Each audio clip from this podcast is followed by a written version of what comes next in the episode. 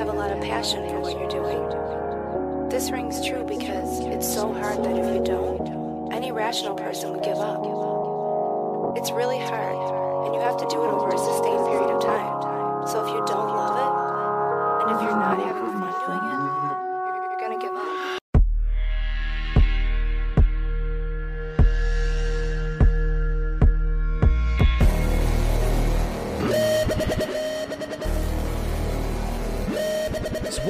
another episode of John's Title Podcast, a partner of MoshPitNation.com. This episode's guest is the man who bleeds for metal, Mr. Max Cavalera of Soulfly, Sepultura, Nailbomb, and Killer Be Killed. Ah, God, this guy just exudes metal. And someone else who exudes metal, Mr. Discuss Metal Dan himself, Mr. Daniel Terry. How are you doing today? Oh man, uh, I've had a very mixed uh, set of emotions the past 24 hours. um, I uh, talked to Max Cavalera last night, and then um, had some family issues today, and uh, actually having family issues while John was talking to Max Cavalera. and uh, it's been a very weird mix of being upset about things, but then listening to a lot of Soulfly. So I mean, I'd say all in all, it's a wash. Like I'm feeling, I'm feeling pretty good overall. Yeah, and then also friend of the podcast, Mr. Joshua Toomey, also spoke to Max, I guess, right before I did. So you're potentially, if you're a fan of one, both, or all three of the podcasts mentioned, you're gonna get a triple scoop of Mr. Cavalera. Yeah, I mean, if you put them all three, because I think we all got like what about 20 to 30 minutes each. Yep. So you put all those together, you listen to them back to back. It's like one massive interview. It will be interesting. I was telling Toomey, I go knowing like I, I got to see your questions that you sent me earlier when I was working on mine, and you only really hit on one thing that was similar to mine. I don't know what Toomey's are, but I'm assuming maybe his and I mine might be a little similar. But I think that's the fun thing about having three different people interview someone is that you know potentially you might have some overlap of answers, but for the most part, if uh, I don't I don't envision the three of us having really any common ground really maybe other than production on the new record but outside of that I don't see us both having all three of us having any of the same stories so I think that'll be kind of interesting to as a fan of podcasts and as a fan of listening to these these shows uh, I'm interested to see how how varied our experiences were with the questions we all asked Yeah, absolutely. And I always I think it's kind of funny too because like you know he's he's doing tons of podcasts this week. You know everybody knows that. And the funny part to me is that you know it's like bam there you know there was us then there was you then there was Toomey.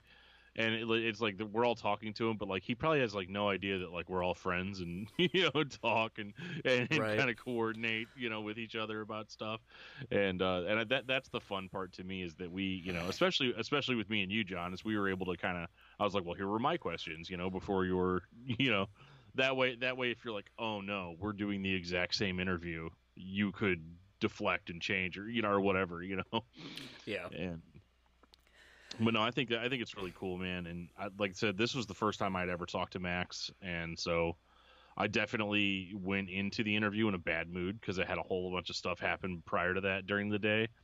And then it's like literally talking to Max Cavalera for 20 minutes. I left him like, you know what? It's all pretty good. Yeah, it it was kind of funny. Um, I think some of my coworkers know that I I do a podcast, but I think it's one of those things like until you see someone doing it. Like I remember as I was talking to Max, uh, a kid that just started at our job walked by and then like saw me with a microphone and I was talking and I kind of like shot him a look like what do you want? And then I see him try to look at my screen, which obviously it's not like Max is on the other end of my screen. Right. But when I got done, he was like, "What were you doing?" I was like, "Doing a podcast." And then he goes, "Oh, who are you talking to?" I was like, "Max Cavalera," and he goes, "Oh, what does he do?" And I was just like, Seriously? "Kid's also like, literally a kid, I think." I, was like, next you're going to ask me who James Hetfield is, you know? like, Yeah, he made some joke one day about I don't even remember what the fuck it was. But I just remember like looking at him and he made a joke and or a, reference to something and I obviously had no frame of reference for what it was and I was like, "Okay." And then he comes back to me like uh, 20 minutes later. He's like, "Do you watch insert whatever show?" And I was like, "No." And he was like, "Oh, well, it's like a show that's on Nickelodeon." I was like, "Yeah, I definitely don't watch Nickelodeon, dude." Yeah, you're like all I do is is do podcasts like all the time. I mean, yeah, I mean that was the other funny thing is when he goes, "I don't know who Max Cavalera is." It's like, "Oh, that's okay. The dude's been making metal music as long as I've been alive." Right. Just Right. like your lifetime and mine combined are probably almost on par with how long he's been being a seminal, you know, metal guy. Right. I think I would love to have Max back on and kind of do more of a, a you know, just a fun chat. Uh, there's definitely probably half of the questions I wrote I didn't ask just because uh, I think, and as you'll find, and you probably had the exact same experience. Uh, dude wasn't a slouch when it came to answering questions. No, dude, he answered all of my questions. It's so it's so weird. Like he really like we don't normally get super insightful answers from people and like that's not, you know, but it's like Max has been doing interviews again like longer than me and John have been alive, you know. so it's one of those like when when because I'll ask him what I would think to be a pretty simplistic question and get like if this was written down it'd be like four or five paragraphs worth of answer and it's all insightful and it's all on topic. He's not it's not one of those yeah, I wrote this song in a McDonald's. Hey, you know what I really like at McDonald's? The McChicken because it's blah blah blah blah blah blah. No, it's like always on topic and it's to me, like when people are like, What was it like talking to him? It was like talking to like this dude that you know that loves metal. that just happens to be in a metal band, you know? Like that that was my experience and uh yeah, like even even from the I, I've I've heard most of John's conversation now, and it's it, it it was the same thing. Like just just a respect for the interviewer. Number one is the thing that I you know like the most uh, about about Max, but also just how insightful he was with his answers, and it just seemed like he really cared about the answers. It wasn't like, oh yeah, this new album sounds good. Yeah, it was a really great recording experience. Next question, you know. like wasn't anything like that and I, that's I, that's what i loved about both interviews i really i can't wait to hear toomey's because i know it's going to be you know the same thing Yeah. And speaking of interviews and getting to them, let's get to this interview with Mr. Max Cavalera of Soulfly.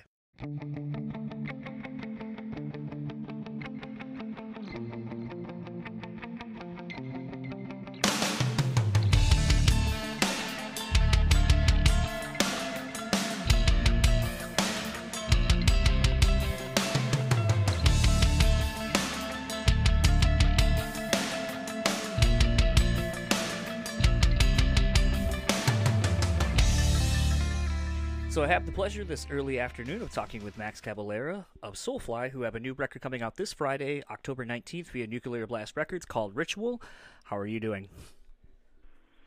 I'm doing great, man. Good to be here. I hope this uh, gets comes across the way I wanted it to, but uh, this this album is a, is a real motherfucker. Um, I mean, it sounds so fucking good, and Josh Wilbur really, I think, helped you guys bring uh, a side out of you that I don't think I've really heard in a while. Like, it just it everything sounds exactly where it needs to be. So, can you kind of talk to me a little bit about working with Josh? Yeah, you know, um, when I had the vision for this this record, um, I I was really kind of pondering how how am I going to pull this off because uh, in one hand was the idea to um, bring back some of the elements of the, the early era of Soulfly that I really love, especially the groove and uh, the tribal elements, you know. And then the other side of it was to continue my uh, my own exploration into extreme metal and death metal, thrash metal, black metal territory that I always love, pushing the boundaries of Soulfly. Um, now, how how we can do both things without losing our identity? That that was the the main thing, and I think Josh was the right guy because he's a producer, but he's also a fan, and he came into the record as a fan, tried to make the record that he wanted to hear as a fan. I made the record as I that I wanted to hear as a fan of metal um, not particularly Soulfly, but metal in general. so I think because of those two elements coming together, we got the the best of both worlds, and sonically sounds great. Josh did a great job, and I think the the songs itself, the lyrics are cool. They they are they work. Um, the songs are cool, are in a good order. The album has a cool feeling overall. Uh, so yeah, I'm pretty excited, man. I think it's a it's it's definitely a solid Soulfly record that I haven't done one of those in a long time. So it feels really good. You know, it's interesting you say that because you know about the just kind of the whole product as a whole, like being a, a solid record start to finish, and I definitely agree with that. How much attention do you actually pay to to uh, the track order when it comes to putting out a record? Do you really are you one of those that's a stickler for everything has its place, or just kind of eh, let it kind of figure it out? Uh, no, I'm a, I'm a total freak on that. You know, like you know, in fact, I go back and forth. I used to do that a lot with Monty when when Monty was in Roadrunner. All the uh, all the Sepultura stuff, all the Soulfly stuff we did together. Uh, Monty's still involved, um, um, and I kind of gave him a little bit um, a run through of, of the track list, and he loved it. It was one of the think first time he never really wanted to change anything. He liked everything the way it was. The only thing I was uh, kind of like uh, um, not sure about it was the ending of the record with Soulfly. I, I wanted to leave Soulfly 11 out as a bonus track and have the record only be nine songs. Interesting. Uh, but Josh kind of convinced me that Soulfly, nine, Soulfly 11 was a really great ending for the record. Um, I, I'm not sure. I don't know uh, which one I like the best, without, with or without. But he kind of uh, kind of convinced me that we should leave it there and make for a cool, mellow ending of this of this record, which I think kind of worked too. I'm not any record is not really my forte. I'm not. I never been that good at. I'm. I'm, I'm better at at beginning of record, at starting record than I am at ending. I mean, some of my record had crazy ending. Like Roots had a 12 minute, you know, drum jam. Um, you know, I think like uh, Soulfly One is really long. Had a, that the, the hidden track from Brazil. Uh, so I'm not that good at ending, but you know, I thought it was. Uh, I see his point, making the melodic ending. It is kind of like, um, it's a little bit like Pantera with Planet Caravan. Uh, right. You know, yeah, when yeah, they when they ended the record with Planet Caravan, that was kind of cool. So I think that has, that has the kind of same vibes, the same kind of feeling, which I think is kind of cool. Well, it's kind of funny you bring up the the whole you know ending the album with Soulfly Eleven. You know, something I've kind of wondered with other bands that you know I've talked to that have a carrying theme. You know, a song that is kind of a carry on from album to album. You know, I was gonna say like, do you how do you go about writing these these Soulfly one through elevens now? Like, do you set out to do them? Do they kind of happen naturally, or and then I guess that you kind of spoke to this. Do you ever see a time where you're like, yeah, I'm just you know eventually I'm gonna be done doing this. I don't want to do another Soulfly 12 or 13 or 14. Um, I probably will keep it uh, as a tradition, uh, just because it really fits the the tradition of the first one that started as an accident. And as much as sometimes uh, it's kind of hard to pull off something different because so much has been done already, we still managed to do. I think uh, I think Soulfly uh, Archangel, Soulfly 10 was really cool with the duduk instrument for Armenia. That was kind of really world music more than anything else.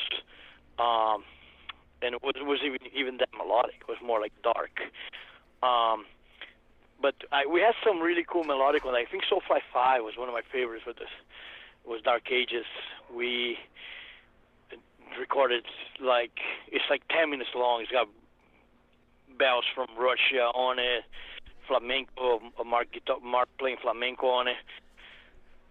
Sounds brain and stuff. It's like really cool. Like was really well put together. Um, no, I kind of look forward to them, but they, it's it's kind of a challenge. I don't know what I'm gonna do for Soulfly 12. it's too early to start thinking about that.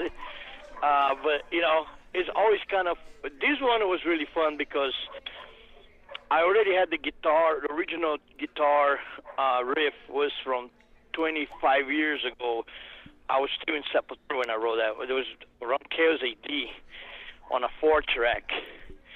Um, in fact, I think I wrote that in Australia, as far as I remember, if I remember right. And uh, staying on my machine, you know, four track forever, and I never bother. You and this time around, I was like, oh, I got that. Let's let's bring that out, you know. Uh, Josh heard it, he loved it, and he wanted to keep the original recording. He didn't want me to to re-record it over. So what you hear on the track is the original guitar. Kind of sound a little bit like like Metallica, a little bit like Fade to Black. Uh, Yeah. type, type stuff, you know. It's like real melodic. Um, but then uh, he put all the drum machine on top of it, the drum loops, and then we when we put the saxophone on top of it, which is done by uh, his friends from the the Pretty Reckless. Um, it was was cool, man. I love when when the sax came in. I think that came put it all together like really jazzy, made kind of a really really um ambient kind of sounding track, you know. So I'm I'm stoked with it. I think it came out pretty good. Yeah, I uh, was pleasantly surprised that the when the sax came in, it kind of gave me a very cinematic feel to it, and it reminded me actually, and and I hope you take this as a compliment, not like a, a down play or anything, but it reminded me of like something, you know, a cinematic opening to something like a, a early '90s movie, like a Lethal Weapon or something, where you're getting a lot of, you know, story real quickly and kind of catching up with what's going on, and here's this kind of interesting music, and to me, it's like I don't really that's kind of the thing I've enjoyed about all the Soulfly songs is that they take you in these completely different places, and this one, you know, kind of has more, but to me, a cinematic feel to it, with the the guitar leads and the sax lead and all that kind of stuff. And I think that's been something that's been a rather interesting thing about every record is seeing what you're going to do to end the record out for these these Soulfly songs. Yeah, and I I I, I totally don't take that uh, uh, bad at all. I love Little Weapon. uh, but it does have that kind of 80s kind of feeling of saxophone, you know. I mean, it's inspired by really kind of sax stuff like uh, Peter Gabriel or or Paul Simon, you know, they had a lot of cool um, a lot of cool saxophone parts. And saxophone, when it's done right, it's beautiful. You know, it's really, really kind of like a vibe. It's a vibe thing, you know. When and when it hits with the right notes at the right time, it's it's killer. It's perfect. And I think this one does that. This, you know, the guy who hit the right notes right at the right time and uh, doesn't really try to too much. Just kind of blends in with the tune. Um, so I, I was very, very pleased. Cause I remember first asking Josh for a sax sax player. I almost had a heart attack. He's like, I don't know anybody. How the fuck am I going to do that? You know, we already like over budget, right? We spent all the money. We don't have any money for this record. You know, there's nothing that, and I'm still asking him to find a saxophone player. You know, uh, thank God he's friends with the with the the pretty reckless guy, and he came in and did it. You know, and it was cool. Um, so I'm glad that the whole thing turned out the way it did. Um, but yeah, because I was listening to the track without it, you know, it was finished, and it was the track was done, and we were going to release just like that. And I was like, man, I don't know. It's like it's just just plain. You need something else, man. You know, you need an extra. And then, you know, in my crazy mind, I thought of it, saxophone. That's what you need. You know, like that little fucking jazzy kind of feeling. You know. Um, so I'm glad they work out pretty good, and uh, you know everybody feels cool about it. And I, I think it's really interesting this whole Soulfly melodic song. I thought I was gonna catch a lot more hell uh, from from for for doing that by the fans. I thought I was like, man, a lot of them are gonna hate it, and I shouldn't even put it on the record. I should just leave it as a B sides. If they don't want it, they, they if they want, they can get it. If they don't want it, don't worry, worry about it. It's not gonna be on the record to my surprise, there's more people that really like that stuff than than I can even count. It's it's crazy, the amount of people that. There's even one case that really kind of freaked me out. Um, it, it was in Europe, and it was uh, it was a lady that had cancer going to cancer treatment, and uh, she heard the, her, on her treatment she listened to the Soulfly uh, melodic songs to make her feel better for for the cancer treatment.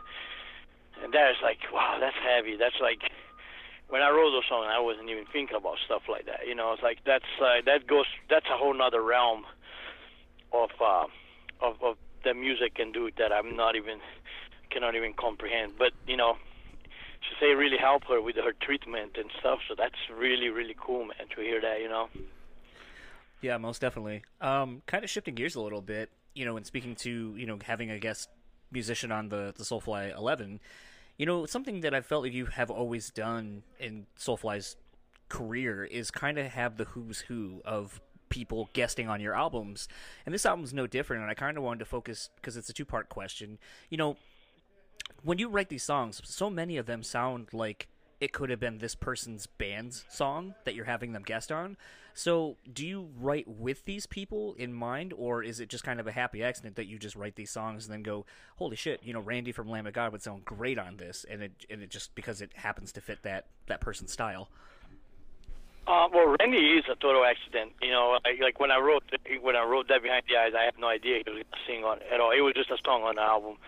In fact, it's, it's kind of the song that my son was asking me about. He's been listening to a lot of old Sepultura records like Schizophrenia and uh, Beneath the Remains. And ask, he was asking me questions about these records, like how you write a song like that, like how you write Septischizo, you know, like Rest in Pain and uh, you know uh, Escape to the Void and uh, Slaves of Pain. How you write this fucking killer, fast trash song with all these fucking parts and so cool, man. You know, and I was like, well, you know, I tell you what, like, you, you want to do one with me? We do it together. You know, we we build this thing on like like father and son building a rocket ship, you know, like building like like building a toy together. You know, uh, that was the same approach I took with it. Like this is me and him doing it together, and we did from the beginning. I I, I collect all the riffs for it.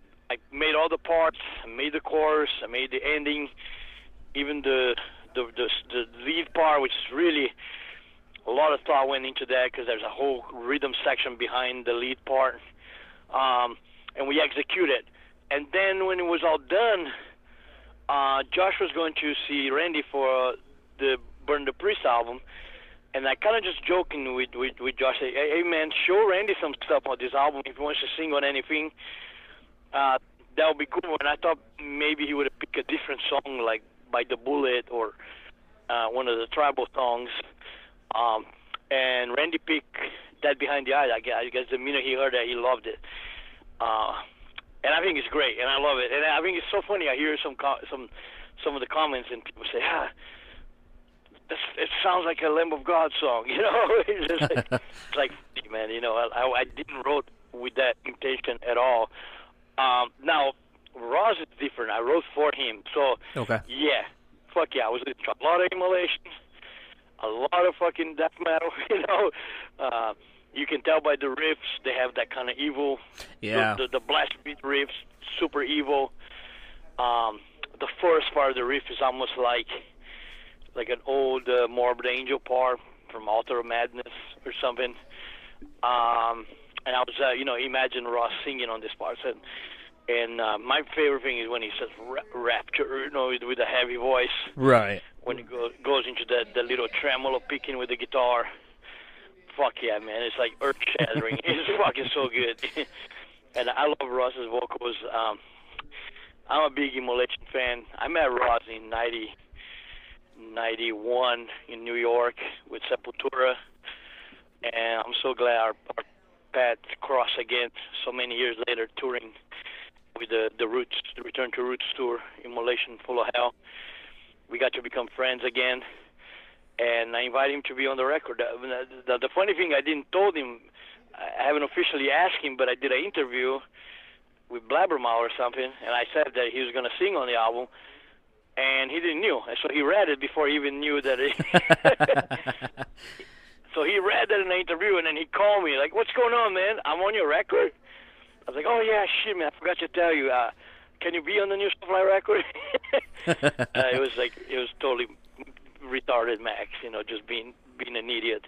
Um, but I'm so glad we did it, and it was a lot of fun. And I can't wait to perform any of those two songs live. It's going to be amazing. It's going to be like awesome.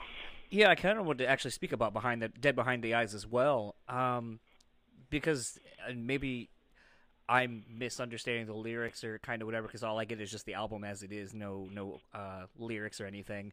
But I feel like I hear a reference to Cenobites, which obviously is from Hellraiser.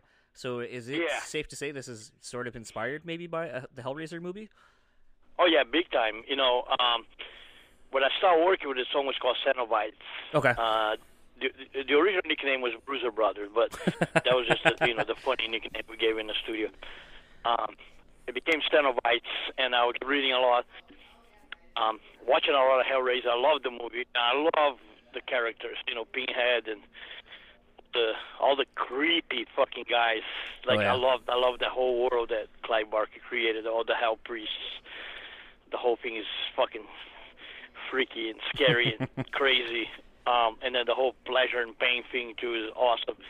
You know, uh, especially the guy with the with the chains and goes Jesus wept and explodes. I mean, that part is I rewind it probably like 20 times. You know, like fuck yeah, this part is great. Um, but then I did a little bit research on Cenobites itself, and I found out they're actually a religious sect from years and years ago, uh, back in the Greek times. There were like uh, monks that used to to uh, self-immolate and hurt themselves in the name of religion, and a lot of it's still going on today. in Some parts of the world, you know. So, so that was kind of cool because I, I kind of put both two and two together. It was like the the lyrics is about Cenobites from Hellraiser, but also from Cenobites, the monks itself, the original. Probably the original place where Clive Barker got the idea is from these monks. I would assume that, you know. Um, and that's why there's like the lyrics like uh, you know, no pain, walk on fire, Cenobites, I know your kind, you're dead behind the eyes. Now that's totally Hellraiser, you know, dead Right. behind the eyes, like the, the the evil incarnation of those things, you know. Um, and and in in in the in the in the slow part, I think I even say hell raise hell raising. Yeah, yeah. That's what kind of tipped me to be like, I I, think. give the total. yeah. I just give it out. Yeah. I, I I give out the secret right there. Came from Hellraiser for sure. Yeah, I love doing this kind of movie uh, songs. You know, the other one was uh, Voodoo of the Godsend for the uh, the Metal Allegiance. Mm-hmm. That was based on Serpent and the Rainbow, another movie I really love. Wes Craven nightmare voodoo movie. I don't know if you've seen it or not, but uh, if you haven't, you gotta check it out. This movie's fucking insane. Haitian voodoo and fucking amazing. Yeah, with that song, and, and I thought I had remembered you doing another song, which I guess you just confirmed that there was sort of something else that you've done inspired by another movie. So it kind of made me wonder: Have you ever thought of just as a fun project, maybe doing a loosely concept record based around you know horror movie themes or whatever, and doing like you did with this with that uh, Dead Behind really the Eyes?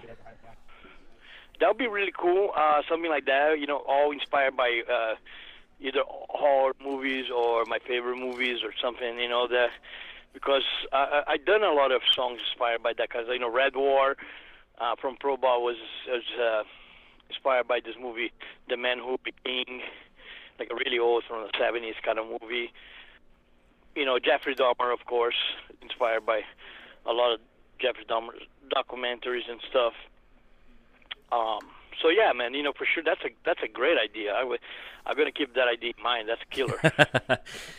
Um, you know, something I wanted to talk about is, you know, I think it's safe to say that you've been known for being a family man in every sense of the word with the band and so forth. You know, your son's in the band, you've done, you know, projects with your brother, your wife is your manager. What is it about having family so closely related to your projects that appeals to you? well, I think it comes from my my home in Brazil, how we started, because my mom was heavily um, involved in everything. Uh, she was even our manager for a while um, before we had, you know, Gore, you know, and everybody was in, back in the Brazilian days. It's like Morbid Visions days, you know. Um, we had a house that was always metal oriented, meaning there was always people in my house from metalheads from different parts of Brazil who come and stay in my house. My house was almost like a hotel, like a metal hotel. um, Andreas lived there for a long time when he joined the band. Okay. Um, you know, so I took it from that and made it a new twist on it with my new life that I created here in Phoenix, Arizona, uh, with my own family, which is really big. You know, I adopted uh, five kids and have two kids of my own, so it's a big fucking family. You know, um, and we work with all of them, which is great, man. You know, like Zyon plays drums for Soulfly. You know, uh, Gloria does the managing. You know, Richie goes on tour with us in January uh, with Incite. Uh, Igor has uh, Lody Kong with his brother. Uh, sometimes they go on tour with us. Sometimes some of them do crew work. You know, my stepson Jason was a was a bass crew in the last tour. We are a full metal family, and I love it. And it's not uh, not fake. You know, not not not a, a, a put together family metal family fake just for the hell of it. It's for real. You know, we are real, truly a metal family that loves the works, and everybody loves helping, doing stuff with it. And I love it, man. I think it's great. It's how I always wanted to, to have this. And that's why from the beginning I never uh, hid from the fans the fact that I was a family man. You know, it started from Chaos Zyon's Heartbeat opening Chaos AD, Mm-hmm. then having the kids' hands on Soulfly 3. Uh, their chants are in many of the Soulfly records, like Mulambo and Last of the Mohicans. So, family is huge, man, and we are true cool metal family that I love it, you know, and and it's cool because my house is always there's always some noise, you know, like, like my son will be listening to death metal in his room, real loud. I fucking love that. You know, walk by, open the door, like, what are you listening to, man? you know. Um, sometimes Gloria's in the kitchen cooking, and she's blasting uh, Lody Kong and uh, Incite and Soulfly while she's cooking. Uh, which cool, man. You know, that's it's. There's a cool vibe here in the house. There's a cool metal vibe in the in the family house, which is really cool. And then, kind of my last two questions for you. Um, you know, you celebrated some some very iconic albums. You know, with you guys doing the the Roots record and the Nailbomb self or, uh, first album. I was kind of pleasantly surprised. I mean, obviously, you're probably working on this new record, but I was sort of surprised to see that you didn't celebrate the first uh, Soulfly record turning 20 this year. Was there any thoughts of doing that? A little bit went on, but then I decided to celebrate by making a new record. That was kind of the twist on top of it, you know. So instead of going out and playing the first record, we which we should have, we could have done it. Um, we probably even get some of the members to do it. Maybe Lucio would have come back, and uh, we could get Roy to do. It. Uh, I decided to do something kind of that moves more to the future, which is making a new record, you know, and Right. be the new record be influenced by the first record. Um, so that was kind of my twist on it. But uh, yeah, I still love the idea. I still think it's possible to do at some point later, you know. Um, we're doing Beneath the Remains and Arise in uh, South America next week. We did it in Russia. People lose their shit. They lost their minds. it was fucking great. So many great songs, man. It's so cool to play you know, Slaves of Pain and Infected Voice and Primitive Future, the underdog songs that nobody talks about it, you know. Uh, of course, the main songs are always great, but to me, the real fun was playing, you know, Infected Voice. Like, it was like, whoa, shit. we never even got to play this in Sepultura, I don't think, you know, never put that on a set list ever before. The songs rips, man. They're a killer, you know. Um, so that was that was really fun. So I look forward to do more of that. And then, uh, kind of just a, a fun last couple minutes while I got you. Uh, I'm here in Grand Rapids, Michigan, and I know you are a Lions fan, which I think is pretty interesting because out of all the teams you could pick, even your your Arizona Cardinals, there, uh, the fact that you are a Lions fan is, is just I think it's very it's a very metal uh, football team to like the the underdog that pretty much never wins. um, Exactly. You know, I, in, in fact, when I picked them, which was about ten years ago, you know, uh, all everybody advi- told me, don't pick them. They never win. They you get get ready to lose. get ready to lose. And I'm like, you know what? That suits me, man. You know, I love the underdog story. I love. Um, but I know that one of these days they're gonna do it. I just know it. You know, I don't know. Maybe not this year. We're not quite there yet, but it's coming, man. It's coming. It's gonna happen. what do you think of the changes that the, the organization has tried making in the last couple of years? I think this has the been the, the biggest upside I've seen in probably the last decade plus. Um, I, I'm optimistic actually. I think uh, you know, I think it's going. It's going. You know, we beat Patriots and we beat Green Bay. I know. We haven't really done those things in years. You know. No. uh, that's huge. That's huge. And then we lost some stupid games, but I think we gotta like correct that, and make it more stable. You know, that's that's the thing that bugs me about the Lions. It's not consistent. You know, I mean, we go we go in we beat the we beat the Packers and we we beat the we beat the Patriots and then we lose to the Jets in the first blowout of the year, man. Like, what the fuck is going on here? Even the Dallas game, we should have won that, man. That Should've. Dallas game was like, I know it was like the last minute field goal type shit that I hate when it happens in football, unless it's my team doing the field goal, you know. Right. Uh, but yeah, I think it's cool, man. I think it's a good team. Um, I love this this new guys, you know, Kerryon Johnson. I mean, it's Oh great. man, he's so good. Golladay, Marvin Jones. Uh, Stafford got some weapons, man, for sure. Have you been able to catch a game this season? Are you gonna going to be able to? Yeah, they're actually going to play the Cardinals here in December. I'm going to go to it. It's funny. I I'm gonna see them in December as well, but sitting outside in Buffalo. Yeah, so um, I'm excited for that. I actually been trying to. My wife has been trying to contact somebody. Um, hopefully, one of them are a Metal fan that we can um, hopefully make some kind of friendship or something. You know, because I've been to to uh, Ford Field. I did a tour there. Yeah. Uh, and it was great. I had my son with me. We walked on a field, took pictures. It was killer. You know, it was a great day. Um, we're hoping that uh, somebody in the organization that can help us out. You know, hopefully, you know, so we can find somebody out of those 30 guys. One must be a metal fan. You know, right. I always think it'd be really cool if you could somehow do like a Lions theme or something that they end up playing. right? Something like that, or like a Lions guitar or something. That'd be really cool. Yeah. And uh, kind of been wrapping up. I always like to end these episodes uh, out with a song. But before I have you pick a song, uh, where can everyone find you guys and or the band?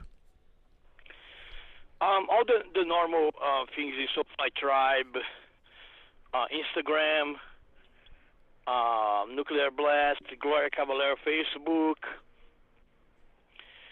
soulfly.com, All this, uh, you know, they can get our stuff, uh, information from us on all of those outlets. You know. And then, uh, as I said, I'd like to end these out with a song. Uh, if there's anything you would like me to end it out to, uh, what would you like me to play it to? Um, I like uh, Red War from Probot. I thought that was really cool. Kind of remind me of Territory a little bit. It was a cool project. Dave Grohl playing drums. That song was always in uh, uh, had a good spot in my heart. I think it came out really killer, and uh, you know, it's a, it's a cool it's a cool metal track from a very cool project. Yeah, most definitely. Well, Max, thank you so much for taking the time. And uh, I know you guys just announced a tour, I think, uh, in the last 24 hours. So hopefully try to catch the date you have in Michigan, even though I don't know where exactly you guys are playing. Right on, brother. Nice talking to you, man. You as well. Thank you very much. Take care.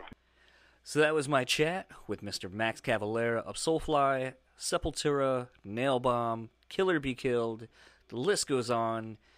And you know, I thought I thought that was a pretty fun conversation. Um, you know, something I, I try to strive to do with these these chats and some of the questions I ask is not necessarily keep it onto any one thing, but kind of have a nice spectrum of a lot of stuff. So you kind of feel like if it's only thirty minutes, it feels like way more and I, that's something I've noticed that Dan has actually kind of made me more aware of that I, I guess I tend to do pretty pretty much all the time.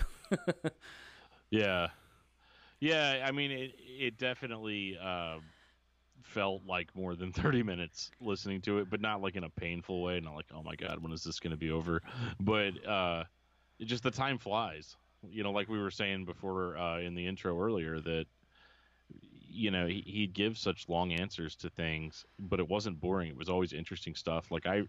I really liked how you know he got into like because I, I, had no idea that on um at Soulfly 11 you know that he um that that was actually like he wrote that 25 years ago. Yeah, that was pretty fucking wild. And I felt kind of like a dick saying that it gave me strong Lethal Weapon vibes.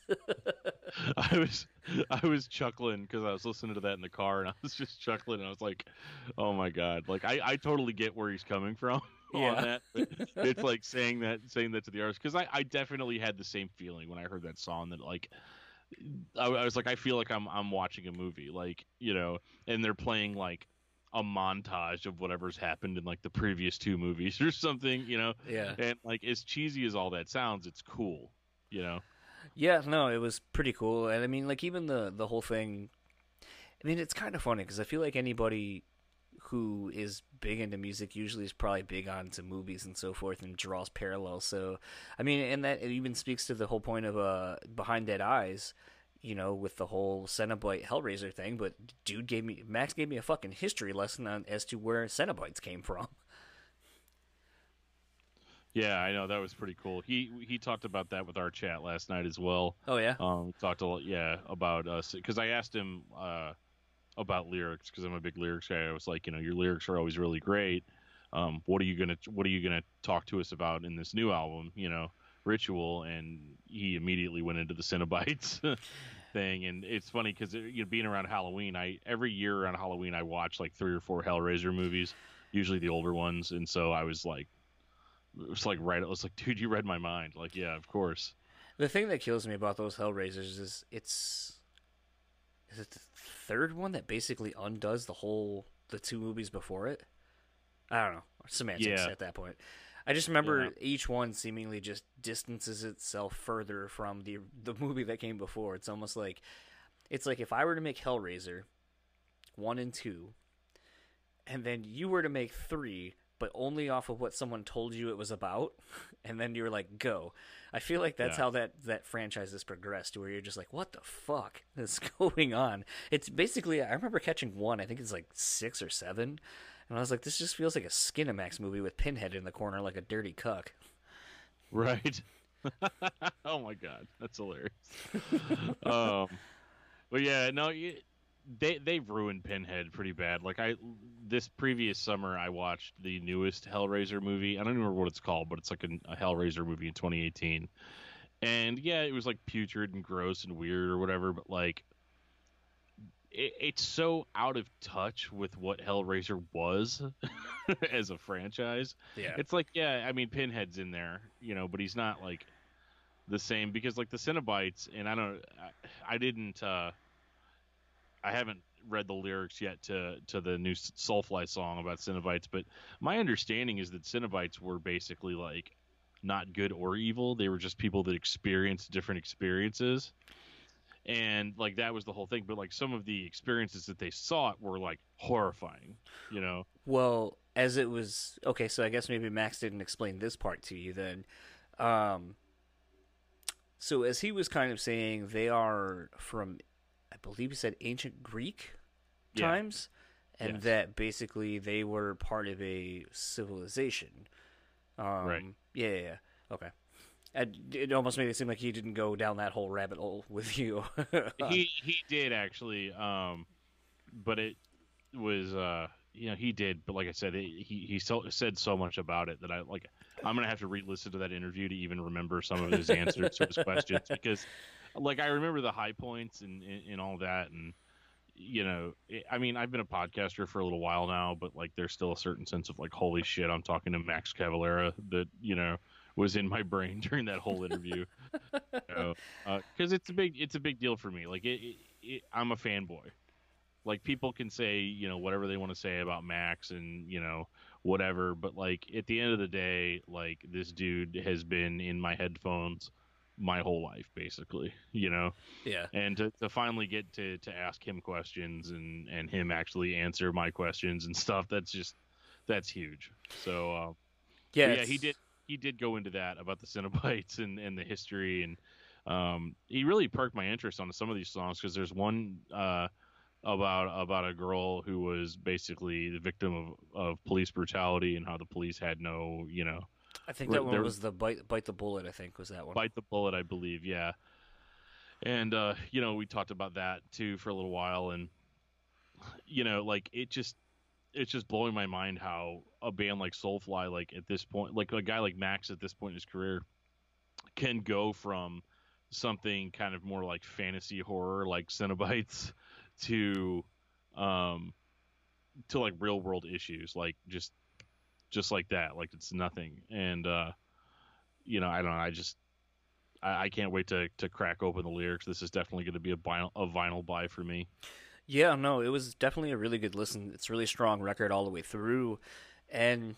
something that I thought was kind of fun. Kind of lastly touching on the the whole, you know, Cenobite type thing. You know, I had asked him, you know, would you be interested in maybe doing a concept record based around horror movies that you're into or whatever since you're able to because like he ended up saying this is he's done one other song um, based around uh, a movie like that and it was kind of cool to hear him really just sit with it for a minute and be like, "Well, yeah, that, yeah, I think that'd be a lot of fun." Ah, I never thought about doing something like that. So it's almost like, I, and I almost immediately, as soon as he said like he might do that next or you know soon, I was almost gonna be like, "Can I get a, a sort of writing credit for coming up with the idea for you to do it?" right I just want that producer credit. that's your staple man you you give people ideas you, they run with it they give you credit I steal it. it I all stole it. works out Taking it from Jasta, man. You got to have one pitch every episode. every time gotta hustle hustle hustle Yeah, that's right. Maybe I'll have a Dee Snider record out next year. Sounds good to me, man. Maybe I go back and forth on that uh, whether I'm excited about that or not. It's pretty good. It's out. Yeah, no, I've I've Oh, okay. I've heard it, but I'm my statement still stands. Oh, okay. well, I mean, speaking of things that I think will stand, I think this uh, new record, Ritual, I think it's going to stand up against a lot of the other Soulfly material. Um, I mean, you know, like Max said in the very beginning, uh, he wanted to go back to the grooves, and there are a fuckload of catchy grooves on this. The drums are good. Josh, I think, is quickly. I mean, he's Josh Wilbur. That is has uh he's been producing for a while now, but I think like Josh is really coming into his own uh, with his mixing style and has found a really good complementary style for metal where like the drums are punchy, they sound really great, but nothing is fighting for space. Everything fits exactly where I feel like it's supposed to be. Like you can hear all the little nuances of Marc and his crazy, you know, solos. Which I mean, I didn't get to talk about that with Max, but holy shit, Marc Rizzo on this record is just a stupidly underrated guitar player and if you didn't know that for whatever fucking reason then this record is going to show you so much of what this dude can do um zion or zion zion i don't know how you pronounce Zyon. zion yeah the drums this kid's playing on this record sound fucking great there's some really good nice uh double bass patterns and a lot of cool uh just drum fills and stuff that i was pretty pretty impressed with i mean there's even a fucking flute on this record there's Yeah, right. saxophones and a flute Yeah, the flute. Uh, yeah, the flute was definitely uh, out of nowhere. But, but you It know worked. what, man? If, if you've been listening to Soulfly this long and you're weirded out by a flute, like you might need to check out a different band because th- there's always weird instruments on Soulfly albums, and you're never really expecting them. But we like really, we kind of all should be at this point. Well, that was the fun thing about the whole sax thing. You know that story about how they had already gone way over budget. Right? He's like, he's like, dude, we are out of money for recording this. He's like, he's like, hold on, hold on, hold on, hold on. I'll, I'll, I'll have my buddy come in and do it. Uh, and he was from uh, the Pretty Reckless, right? yeah, yeah, Yeah, it's awesome. yeah. No, it was definitely a, another unexpected story that uh, you know, and that's the great thing about just letting you know people who have great stories like that. Like, I think Max should have his own fucking podcast where he just sit down with Max and have him tell you stories of like the last thirty some odd years of him being in a band. But if you would like to keep up with Max and the rest of the Soulfly camp, uh, their new record Ritual comes out this Friday in two days as of when you're hearing this. Um, go pick it up. Like I said, and like we've been saying, it's a really solid record. Um, this this might actually make its way into my top records of the year. Um, and I've only had it for a couple of days, but I kept going back to the whole thing. It'd be done, and I'd be like, again, again, again. And I think it's uh, there's a lot of cool nuances to it. The guest vocalist spots and everything are fucking great. Um, yeah, so go catch them. Uh, if you would like to keep up with them, you can go to uh, basically Facebook, Twitter, and all that stuff. It's just at Soulfly Tribe. Uh, if you would like to go to soulfly.com, simple enough. Uh, Max, I don't believe has anything, but again, you can go to Gloria Cavalera on Facebook, I believe, and probably everywhere else. And I know from following her on Facebook, she posts a lot of live uh, footage of the Soulfly guys when they're playing. So if you like to see behind the scenes stuff like that, uh, that's a good follow. And Dan, where can people follow you? You can follow me on Twitter at Discuss Metal Dan. You can follow me on Facebook under Daniel Terry. And uh, you can find my other podcast, Discography Discussion, at discussmetal.com. Who have a new episode coming out probably by the time you're hearing this with Yeah, Max it's out. It's out right now. Oh, well, fuck you. Yeah. and if you would like to keep up with our partners over at Moshpit Nation, you can over at moshpitnation.com. Facebook is Moshpit Nation West Capital MI. Twitter and Instagram are simply Moshpit Nation. And if you would like to keep up with our show sponsor, The Bean Bastard, you can do such at thebeanbastard.com. The Bean Bastard on Facebook and Instagram. And Dan's going to tell you real quickly about five star rating and reviewing. Oh my goodness. Five star reviews are the bread and butter of podcasts. If we're your favorite podcast, leave us a five star review. It's a no brainer. It helps us out. It doesn't cost you anything. It only costs you maybe two or three minutes of your time, if even that. Um, but we really appreciate the ratings. The ratings actually help us get exposure too.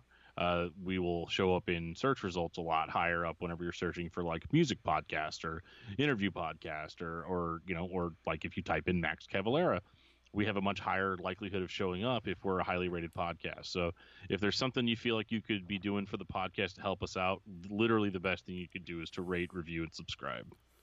And if you would like to help us out monetarily, you can become a show sponsor. You can email us at johnsontitlepod at gmail.com. Another way you can support the podcast monetarily, if so inclined, is by going to Patreon, patreon.com slash Johnson Title Podcast, and checking out some of the perks that we have. Uh, a dollar will get you a shout out on these episodes. So I'll go ahead and shout out our first patron, Sarah Schneider. Thanks for being a patron. Uh, hopefully you're enjoying those bonus episodes that Dan and I have recorded. And if uh, you would like a shout out and or would like to hear the bonus episodes we've done, head over there. We're doing cool stuff. So go ahead and do it. Right now, when you're It's done with this. It's that easy. It's Just that head easy. over there. And uh, if you would like to keep up with all things the podcast, you can do such over on Facebook, Instagram, and YouTube, as long as it is not down uh, at Johnson Title Podcast. and on Twitter, it's Johnson Title Pod. And email us at johnsontitlepod at gmail.com. And we are going to end this episode as we always do. And as you heard Max say, he wanted me to play it out to Red War off of the Probot record, taking it old school. Uh, I think it's a really criminally underrated record, actually, that Probot record that Dave Grohl put together some of the best musicians in rock and metal and all that and hardcore. And Oh, yeah. uh, so much so, Max loves this song so much so that actually sometimes it makes its way into the Soulfly live set. So, uh, again, we're going to end it out to Red War by Probot. And we will talk to you next time.